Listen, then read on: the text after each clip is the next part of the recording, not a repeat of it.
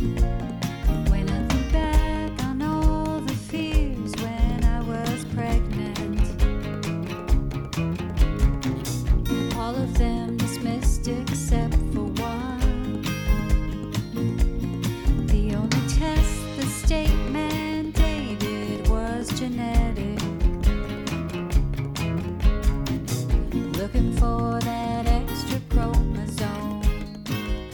Hello, and welcome to the If We Knew Then podcast. I'm Steven Sachs. And I'm Lori Sachs. And today we talk about Liam turning 11. All that's happened in this 11 years, all that we've learned, uh, especially in the last year since we just had an episode about him turning 10 and that decade. To share the insights that we've learned this year with education, with life, with the pandemic supports, and just celebrating Liam in his 11th trip around the sun. To see ourselves and him and Sophia 11 years later is uh, to reflect on that is pretty pretty spectacular actually. And to be honest, I'm a little surprised how I feel. I, I'm a little surprised with how good I feel about everything. To be honest, when I look back at 11 years, even after the diagnosis had a chance to settle in, I didn't see where we are now being a possibility. Well, I think just the sentence, the diagnosis had to settle in. I think that's what we're working towards changing.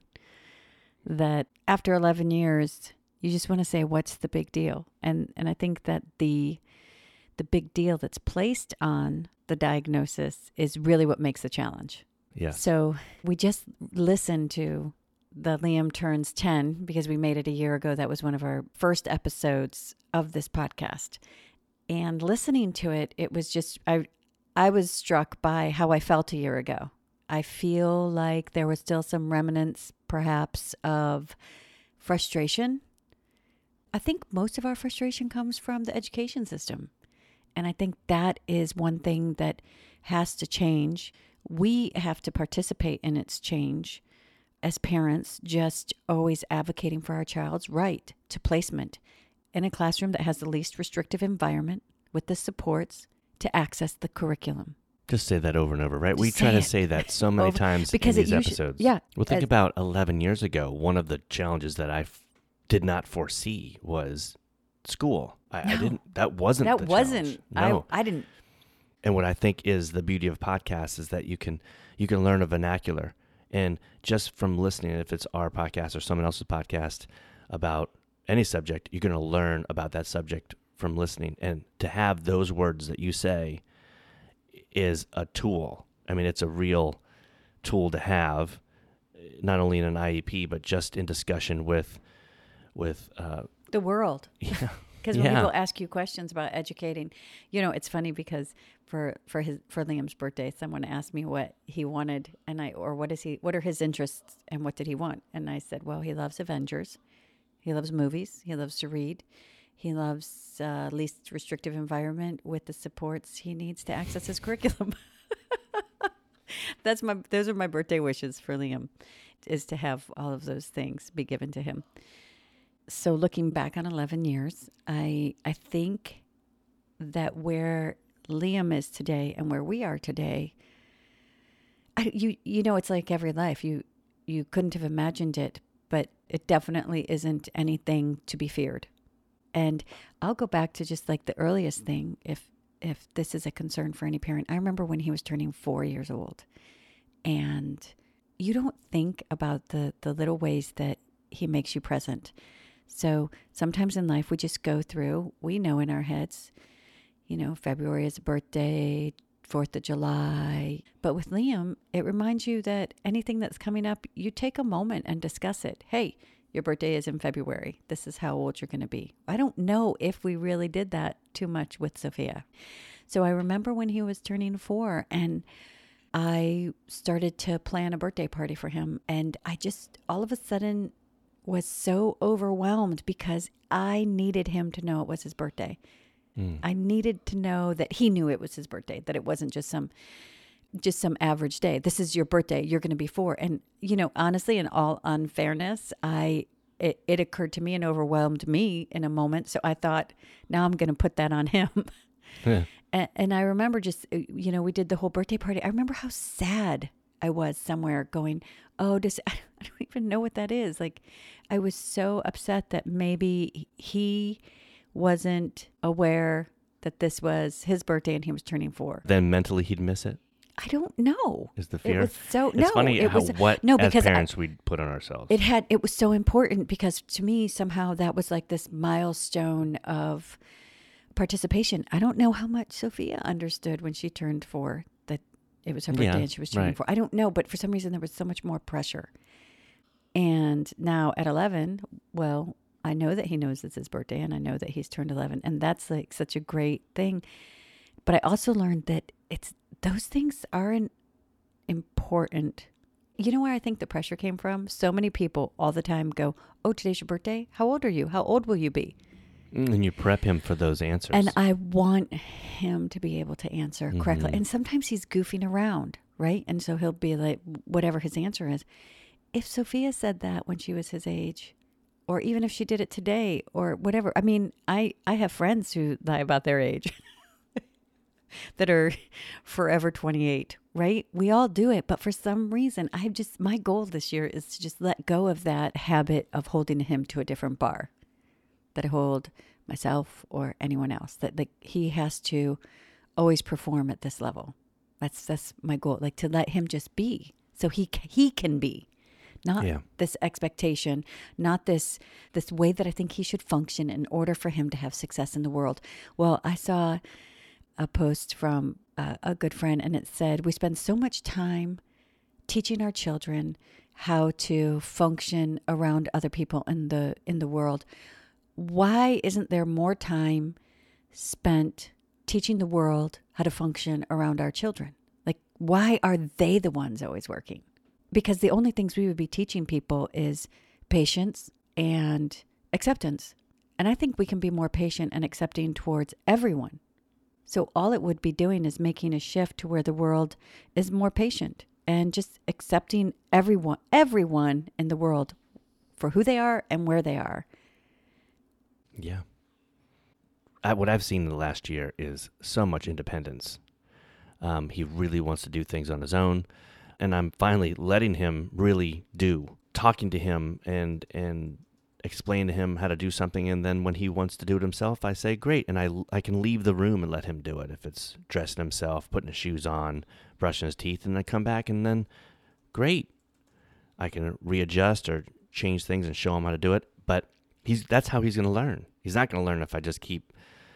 I'll do it for you because it's maybe quicker, or uh, you know, I can do it right the first time. You know, and so that whole slowing down part, especially in the mornings before school, or you want to go someplace, you can really take that time to slow down and let let him be more independent. Let him at least try, and we try and try and try and try. He might get it right away, or he tries and we just it's it's going to come. Might take a few times, but you have to let him do it and give him the time. Well, I think that's one of the things that I see is that we get on a schedule and you know, there's sometimes people sleep in. Like Sophia's been known to sleep in before school, especially when we're doing virtual learning and there's not as much pressure to have that time for prep. hmm then we go into our day and sometimes it's like we can kind of sludge through and you know get our coffee a little late and just kind of fake it till we make it until we get there but it's not fair to put that on liam because we liam doesn't get that sludge time he gets that okay you woke up late and you're kind of tired now go because you have to perform in school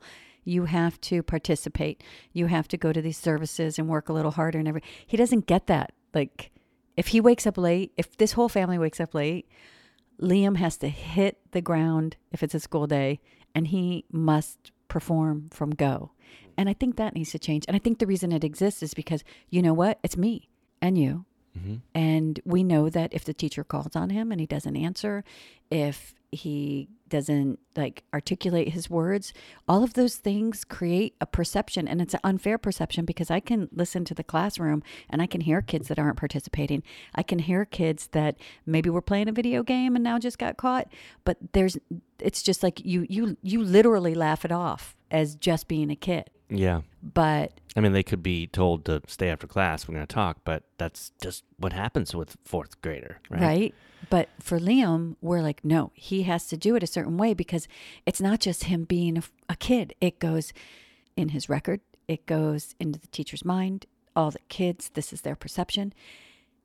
But maybe it doesn't matter. Right? Maybe that's the shift I have to make that if if other people want to base their perception on our son on this one moment where he behaved like everybody would when they were still tired, when they had a stomach ache, when they woke up late, that's not his problem. It took me 11 years and one day to figure that out. And he has a bigger day to manage than a lot of Mhm. kids because he has services, so he has all these different transitions he has to deal with. I mean, Right. think about the difficulty of that, and if you kind of start start off rough, but you keep pushing through, pushing through, and not getting a chance to just really take a breath as a student, and you're just caused to do a transition and then back to class, and then maybe another transition and back to class.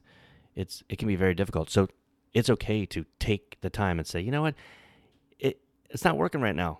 We're going to take a minute, We're gonna literally turn the device off, take a breath. shut it down for him, turn, get it out of his face, take a breath, and let him have that time, and then let him enjoy the day. He's going to to get a lot more out of it if we let him enjoy his day and and let him be a kid. That my point is, how is that different for any child, right? I know. I'm just saying. I no, I'm saying no. I know you know. that. No, Yeah. I know. I know. That's a, like that. That's not. It's not anything different that we would do for any child. And all that we hear is, you know, the screen time and the effect of the screen time and all of that. So, you're absolutely right. It's just taking that time to.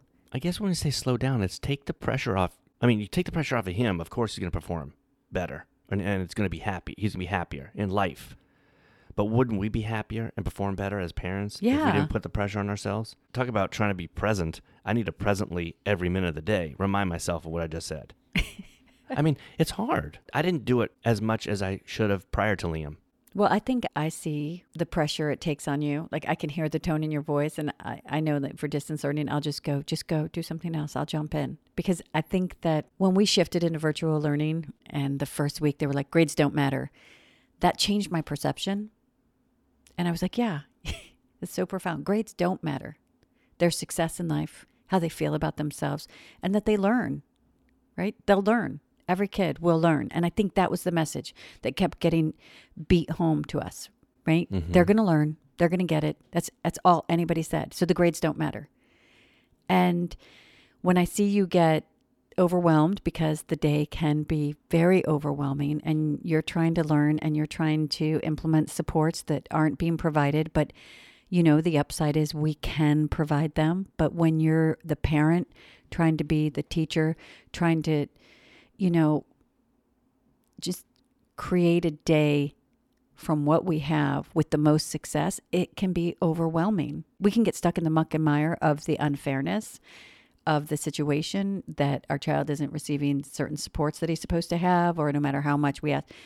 That's not what this episode is about, and it's not really what what we're about. So when we go into the day and we know what the challenges are going to be, we we make the best of them but it doesn't stop it from being overwhelming. Only we can stop it from being overwhelming because we can decide not to be overwhelmed. It's just that easy and difficult at the same time. It's like we we can step back and go, you know what? What is important in this moment? Our child's mental health, first of all. He's been on a computer for a year, right? That he learns. Well, what is the lesson?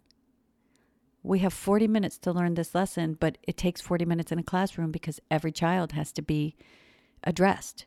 But we can mute it and get the supports that he needs, and he learns it. And when we do that, it takes the pressure off of him. He can learn better, and it takes the pressure off for you. But I do see in you, in you, I can see when you get stressed, just like you can probably see when I get stressed. Well, what I need to do more when I'm sitting next to him at the computer is to take advantage of the fact that this is difficult for for many many students, typical and atypical. But I can shut down the computer and give him a break if he needs it. And but I need to take advantage of that and, and know that it's not that that can release pressure for everybody.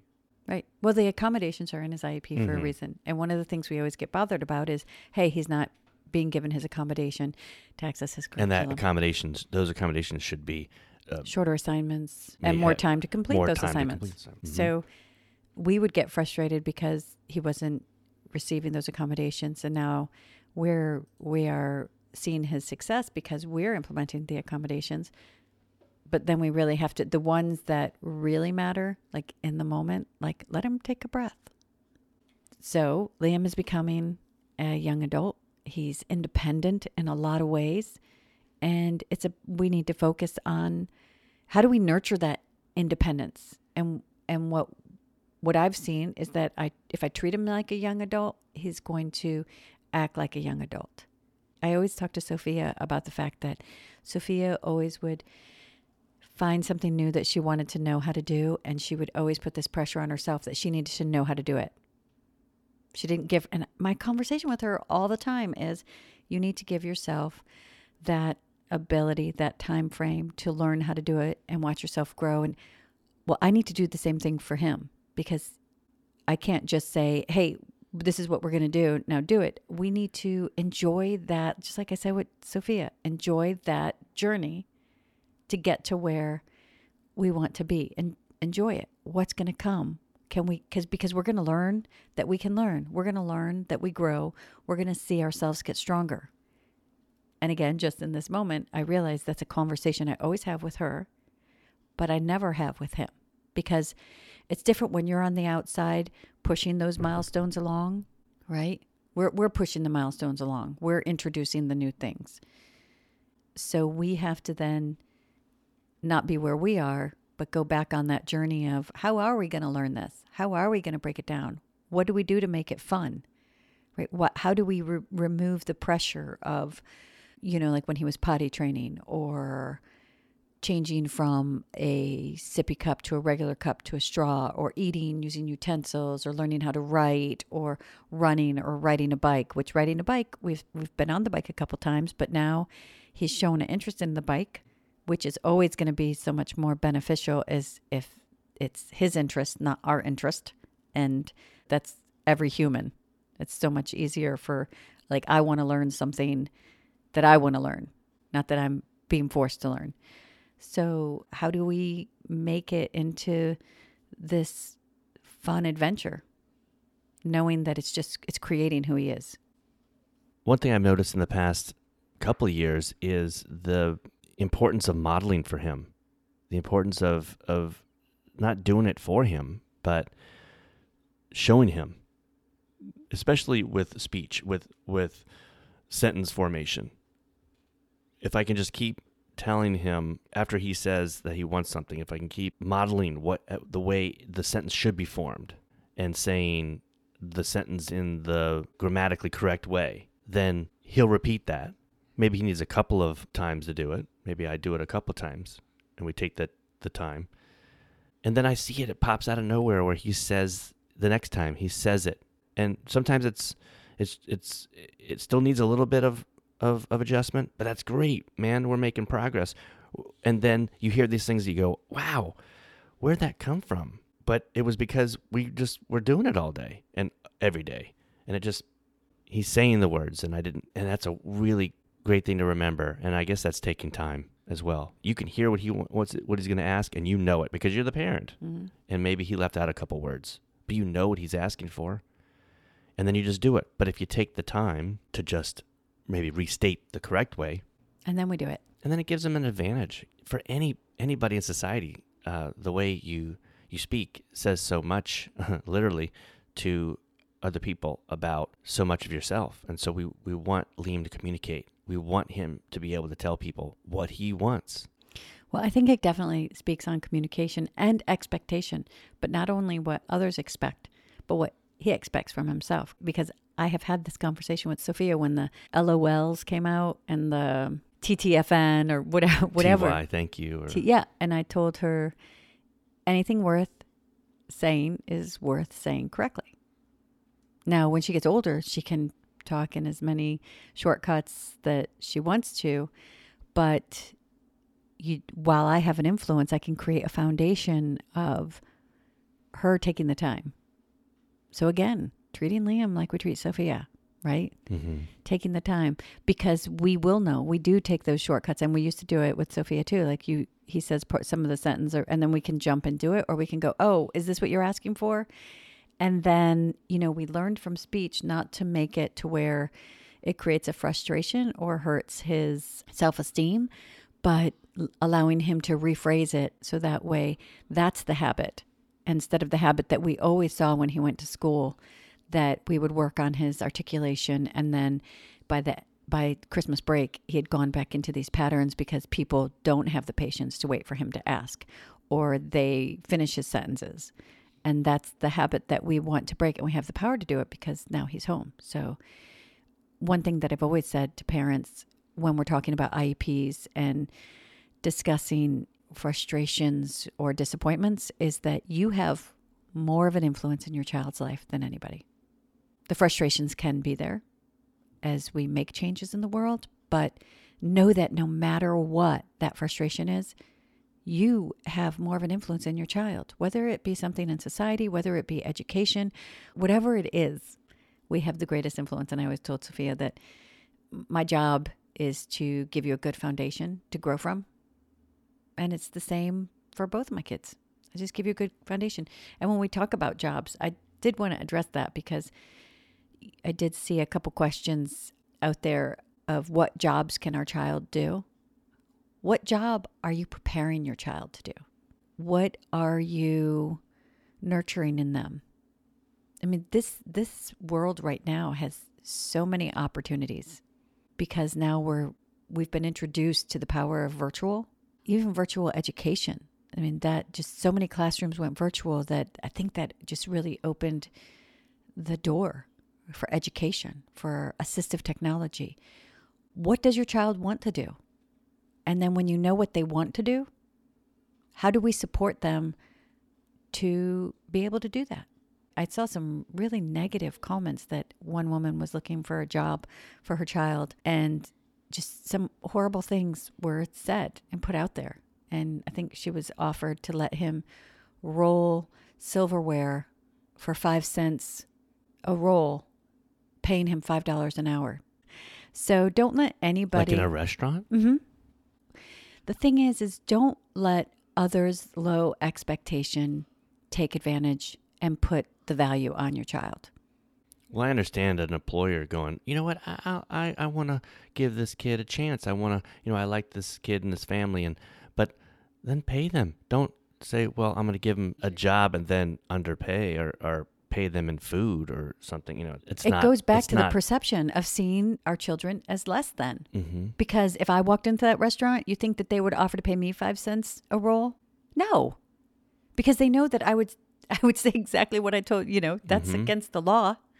Yeah, I don't think it's. I'm going to give this kid a break. Maybe that's giving what the kid a break is giving giving them a job. them a job. with the same value of their time that you give to everyone. That's giving someone a chance. Giving someone a chance is, hey, not everybody does this, but I'm going to do this. And but why doesn't everybody? That's the question. Well, they're they're assuming that they can give less in return for work, uh, and th- these people will be happy with it. That's not the way the world should be looked at. I mean, to be honest, either pay the person or don't don't offer the job. It's uh, if you want to give to a charity, then then give to a charity. If you're if, if if the employer already thinks of it as being like a charity case, then give to the charity. Don't hire someone and then just give whatever's easy for you, like in pennies or food or well, you you have a job, even if the employer's coming from a charitable place. That's not charity. It's taking advantage of something. I think the problem I have is that they're looking at someone with Down syndrome as charity Yeah. and not another equal human well, being. that's obvious. My point is, if the person is coming from that place, well, then give. Don't and I like, think well here and here's something to to not judge them, but for the parents is would you put your child working in a place where that person doesn't have a value of your child, a real value of your child? What kind of environment are we walking into when our children not, are not being looked upon as equal? Our children are being paid less than for a job. There's no doubt to me if you paid this young adult the fair wage of an hourly wage that you pay everyone else, whatever job they get, they do. There's no doubt in my mind you're getting that in return. There's no doubt that any anyone's going to come into your, your restaurant and see this person and talk to this person. They're going to feel better. They're going to know somebody. They're going to, this person is part of our community. There's no doubt that you're that you're getting you know, as an employer, you think I'm putting money out to get something in return. I pay somebody, I pay you a wage, let's say a typical person a wage to do this. Isn't it the same thing they thought of employing women? A long time ago, women didn't have a value. For how many years? And then that became a fight. And we, we are fighting for equal wages for the same job. It's the same thing. If there's a job and you're going to do it, there's a wage. It shouldn't be influenced by I'm a woman or I have Down syndrome or any other difference that I have should not influence what you pay me. That that's what it comes down to. When you're looking for a job, what can what job can our children do? It comes back to us. What jobs are we preparing them to do? Are we believing in them getting an education? Are we fighting for that education? And if we're not getting the education in school, we have the power to educate our children. We have that power in our house. We've seen it from the pandemic. We have the power to give them the supports they need. There's so many different online places that offer different curriculums for our children. And what do we really learn in elementary school? What do we really learn in, in middle school and high school? What are we learning? And then take those lessons and break them down, and we can educate our child. So I can fully recognize the fact that we have to fight for that education and the amount of power and the amount of money and energy that takes, and it can be daunting. Sometimes we can't do it. I know there are times when I come to a point where I go, I just have to breathe, and I know I'm going to rest. And I know that one of these responsibilities that I've put on myself are going to falter. And I have learned, and I'm still learning to be okay with that, whatever my perception of faltering is. And where the hell did that come from? I'm not faltering. I'm being a parent and I'm being a human, and that's that's that. And I have to enjoy my life. I have to do what I'm passionate about, and I get to do that. And it doesn't get taken away from me because people out in the world see my child as less. That's that is their problem. How can I make it good for my child, for my life, for the future, for people who come behind him, and for people who are on the same path as me? So that's where I am with creating equity, creating equality. It's about equality. So when we want to talk about what job can my child do, I think we need to think about what job are we preparing our child to do and have we asked our child what they want to do? And don't be upset if what they say they want to do isn't what you had in mind and I have to remember that because I think that's the history of parents and children. What you want them to do is most of the time different than what they want them to do, right? That's it. So it shouldn't be any different just because your child has Down syndrome and tells you what they want to do if it's different. You support it. How can I support you to reaching your goals? Right? How can we do that? And eventually the world will change if not the whole world, you're going to find some place that supports you as well. If you keep creating that in your life, if you keep creating an environment that supports your child, you're going to find the same environment that supports your child. You're going to make that environment. You're going to make that environment. Talking about Steve Gustafson and his family, right? That the Mhm. episode with Steve Gustafson in the 1940s and 50s, that environment wasn't there, so they went out and made it They made it. they made it on a big scale. You make it on the scale that you can make it on in your life. Yeah. So, what changes have we seen in Liam this year from last year? I see a lot of growth. One, we'll start with education right off the bat. I see a lot of growth because we're here supporting him as far as reading. Shapes, fractions. He he gets those things. Yeah. And that's not easy stuff. No, because we were shifting gears for teaching. I said, let me give you a break and I'll take over this part. And I do the English and the comprehension and Steven does the math. Well, I said, well, let me, let me see the math so I can maybe give you a break and do the math. He has some trouble with the math. I had some trouble with the math. yeah. and I was have like, Liam trouble. can do this. This is amazing. And Steven had to explain to me the math. Well, the thing about fractions is, and I don't know if this is just because we're in a virtual setting, but they're using manipulatives, which is what Liam uses, but they're for all the kids are using it. And maybe they use this in the in the real classroom. I don't know, but it's really great. Taking a piece of paper, folding it in half, opening the piece of paper, then drawing a line where the fold is, and saying, "Great, we just made two parts to this whole, right? One, and then you label one half, one half. Just doing that, and then you can go to thirds and eighths and sixteenths and all this. But what a great thing to see in the classroom in general. But for Liam, it really has worked. Well, maybe you just struck on it. And the thing about the education is we know everybody is being treated equally. The supports that Liam has in his IEP are now being used on a daily basis because everybody is having to use them. So that's a great gift. Yeah, I've said before Inclusion. too that the inclusion has been that everyone is in the same place. Right. Everyone's adapting, and we can use those accommodations for the typical student as well because Liam's a student. And it's an inclusive classroom. it's inclusive, so we can use it all. I think that's it. Is that now there was a frustration and also an encouragement when we went into virtual learning, and there was these concerns that I had had for so many years, that I had voiced, that now every parent was voicing them, and it takes every parent. It takes. It take unfortunately it took the typical population to to also require that assistance to where people slowed down and now Liam's at the same level of support as every everybody is receiving the same support. And when it's oh everybody needs this, then you know, that's Makes it easier. it makes it easier, right? And so it's a gift. And maybe maybe that will create some changes in education and changes in classrooms and changes moving forward in teachers where they've experienced it as well. I know in one of our last PTA meetings, they're having the conversations about the impact and children needing more support. And I think that's great because then when it affects so many more children, then people are interested. People are interested in making that change. And I, however it has to happen, I'm okay with as long as the change happens. I see in Liam at 11 an awareness.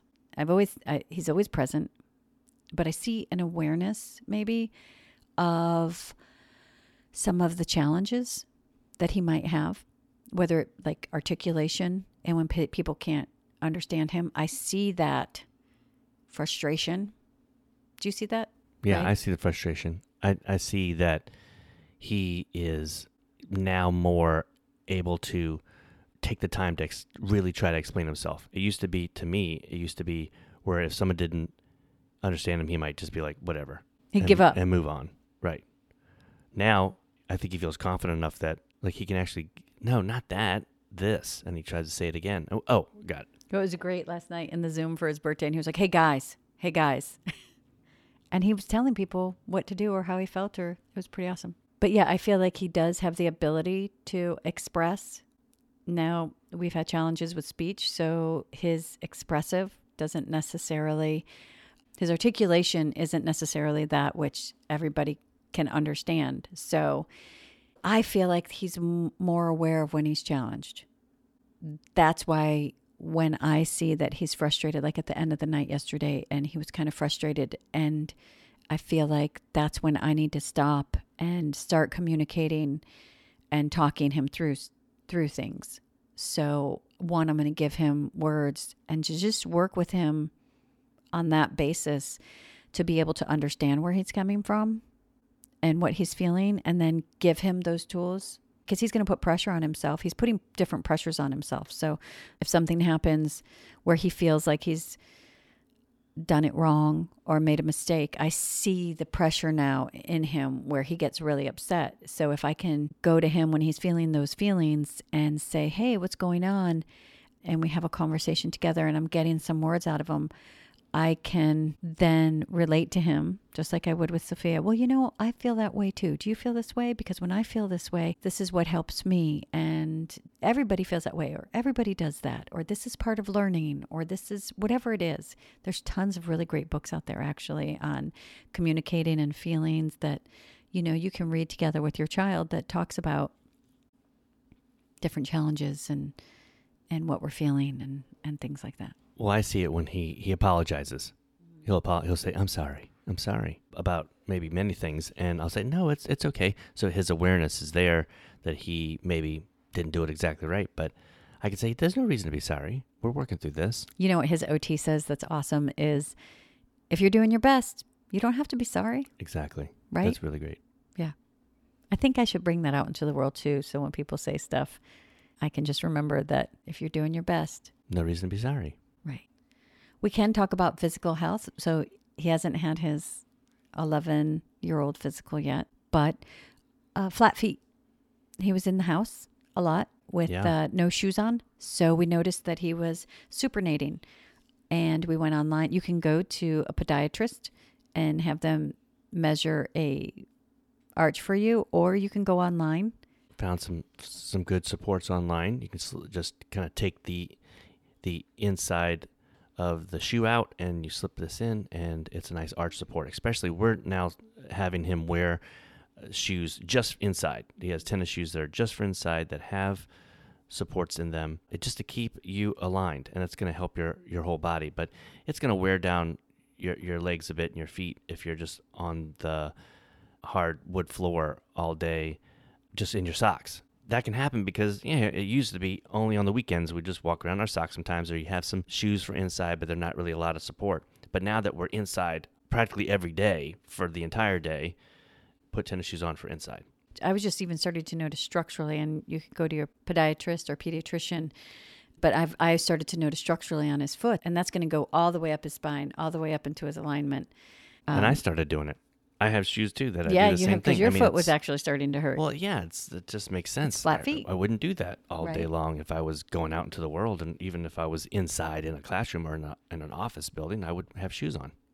So uh, the other other little thing was dry skin, and I have seen this as being a concern with with other people, and I think that there are different. And it's winter time. I it's mean, winter time. You know, everyone's Now, having. not to say this skin isn't psoriasis or that you really need to go to the doctor for. right. This is Liam has really dry skin, but really dry skin. We all know when we have really dry skin, it can it can become really really dry skin, right? Sure. and calluses. So we found a product called uh, Goop by All Good, and it's a like a salve.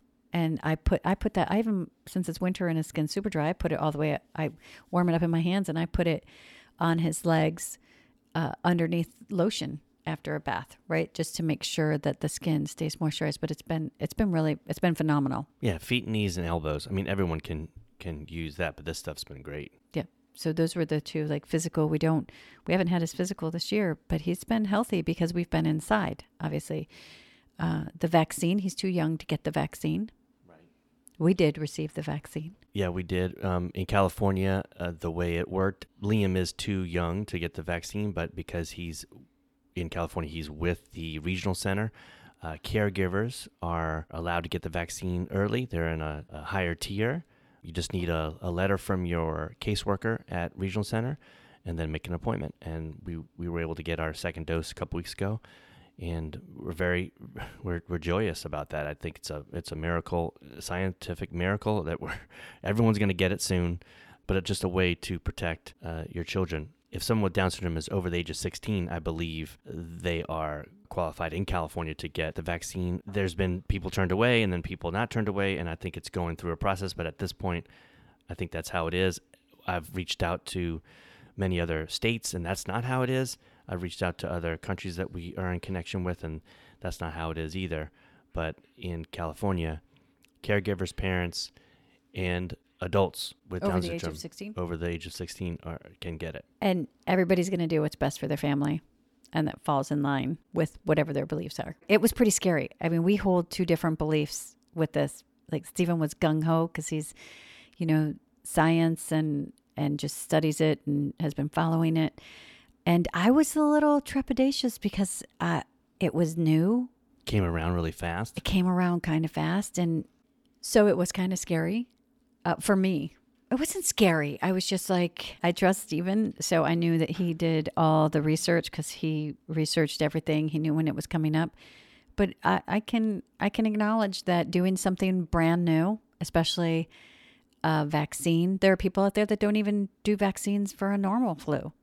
Um, but I can acknowledge that it can be concerning because it's being the first. There's a lot of people concerned about something to just It's oh an here we unknown. go. It's and and how many people have had it tested on them and there's thoughts and there's also misinformation out there as well that you're always dealing with and having to right but on a real through. as far as like real information it was you know on a very basic level doing something new that's unknown can can be frightening but after we had a conversation in the car on, on the way there it was that this is science and this is what science is for and we were so fortunate to be able to receive this vaccination, to have that opportunity for me, from my point of view, that what overrode my fear was the thought that this was an opportunity that I was being given and that I was very fortunate. I needed to do everything that I could to protect my family and also my community, my world, my community, you know, anybody that I encounter. Um, that that I was given this opportunity, and I know a lot of people out there that want the vaccine that that weren't getting it or that didn't have the opportunity to do it. So I was I was thankful. And hopefully everyone gets it by the summer. So we've talked a lot about education and challenges. I would say fourth grade, we are excited that he's still on curriculum, which we have fought for because it was important to us. And It's it's not- worked for him. It's not important to everybody, but it was important to us. Liam is still on curriculum in the fourth grade in an inclusive classroom with his peers or in a kitchen with a laptop with his peers. And he has a one on one that he still has in the virtual world. We've made that work. We have a great episode with Kyle Davis from Macquarie Pediatrics, who's a behavioralist who explains what a one on one uh, a BII, BID, those services and what they look like in school. So if you have any questions about that, listen to Kyle articulate it because he's so much better in making it clear what that means and how those supports help your child to access the curriculum. Liam is doing fantastic in his curriculum. Math, he uses a calculator and he has all the accommodations. So when we go back to school or when you're in school or whatever grade your child is in, find out what those accommodations are. And they really do help l- level the playing field. We're also going to use them more at home now that Right. we've been experiencing it in the classroom. I can use this at all times. And you know, in all fairness to teachers, like teachers, especially our teacher now, we've absorbed another class. So she's teaching like 39 kids. Teachers have big classrooms and they're not educated all the time on what an IEP is. Or, you know, the truth is they might not have time to read through and make sure the accommodations are there and they're at all time because they have so many kids. So it's it's really a change that needs to take place on a bigger level. Like the district needs to change things and teacher education and having the supports there in the classroom where these large classrooms that the teachers have the support to make sure that all students, not just my child, but all students have the accommodations that they need. Every single child has that. That is that is every child has the accommodations they need and supports to access their curriculum. So we support teachers and we understand that they're doing their best. So how can we support the teacher? So reading, we've been supporting Liam in reading since he was being taught to read in school. And that took a lot of support from us as far as being patient and taking the time to read with him every day. So one thing that was really exciting is we finally found a series of books that are interested interesting to him. Yeah, not the ones I would have picked. No, But he picked him. He loved him. So, of course, he's going to read him. Captain Underpants. Captain Underpants. he found it in a movie. They're really funny, actually. and they're funny and they're great. And what I love about them is they combine the comic strip reading with also just narrative written in paragraphs and sentences. So it's engaging and it's fun. Mm-hmm. And the one thing that I really loved is that if you uh, read about the author, it talks about how he had challenges as a kid with ADHD and that he often had his chair moved outside the classroom. I know, it's sad, right? But while his chair was outside the classroom, he started to create this cartoon and this book. I think that's inspiring to our kids. You want to talk about what are you preparing your child to do? Let them know Captain Underpants was created by someone who was looked at as being a different learner, not right? only not included in the classroom, physically taken out of the classroom. a very non-inclusive environment. I think that's you know things have changed. That that used to be just move his classroom, move Johnny's seat outside the classroom if he can't act like everyone. Mm-hmm. What kind of message did that send to all the other kids? Hmm. Well, now the message is, hey, being different is pretty cool because we're all different. But look at look at what he did, and and I think for me when I was reading the back cover with Liam, first of all, it showed a picture of him as a little kid. So, how relatable is that? And then also just talking about, and just talking about his challenges that he had in school. And I think that just talking about the challenge that in Liam, he can go, oh, and inside he can know that, hey, maybe I I feel those same challenges. Maybe sometimes they put me outside the classroom. Maybe sometimes the teacher is, gets frustrated with me. I don't know if I would have ever felt that about Captain Underpants No, had, I, had I not enc- encountered him. Um, yeah, but it's the- a great it's a great series, and and the most important part is that Liam's engaged and Liam wants to read it. mhm. Oh man, he was whizzing through it. He was whizzing through fact that, book. It, it feels good when your kid grabs a book and says, "I'm going to read." You're like, "Yes." Yeah, No matter who, who who your kid is, you want them to enjoy what that activity is going to be because it's then it's going to happen. You're not pushing them to to do it. Um, I don't want any time to go by talking about school and not mentioning that Liam uh, has started the cello. Mhm. Um, something that maybe wasn't his, you know, to kind of go back to the other side, wasn't his first choice to do. It's not always something he wants to do, but but he does enjoy it. I mean, it's a, it's music, it's a sound.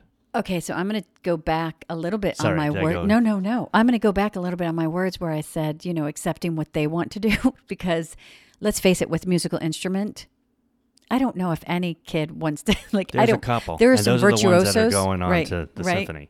right, but music is so good for every child, and for their brain, and for the development of their brain. I mean, you can just you can read these different studies about how when Liam was in the NICU, we put an iPod in his incubator just to activate different parts of his brain. So he'd always have some kind of activation and stimulation. So music is really good. And honestly, our daughter plays the violin The guitar. and the guitar, but now that she's at the end of the eighth grade and she's at a point where she's good at what she's doing, now it's interesting.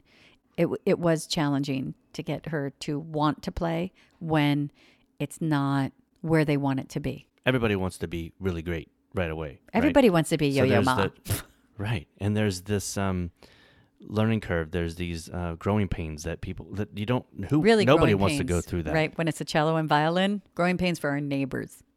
And for Liam with the cello, what worked out great with the cello is it's something that he can uh, support up against himself, so he didn't have to work uh, as as hard on holding it up. Because I was thinking if he has to hold a violin up, it could really wear him out at first, and he would just to get through that first step might be really hard, just holding it up.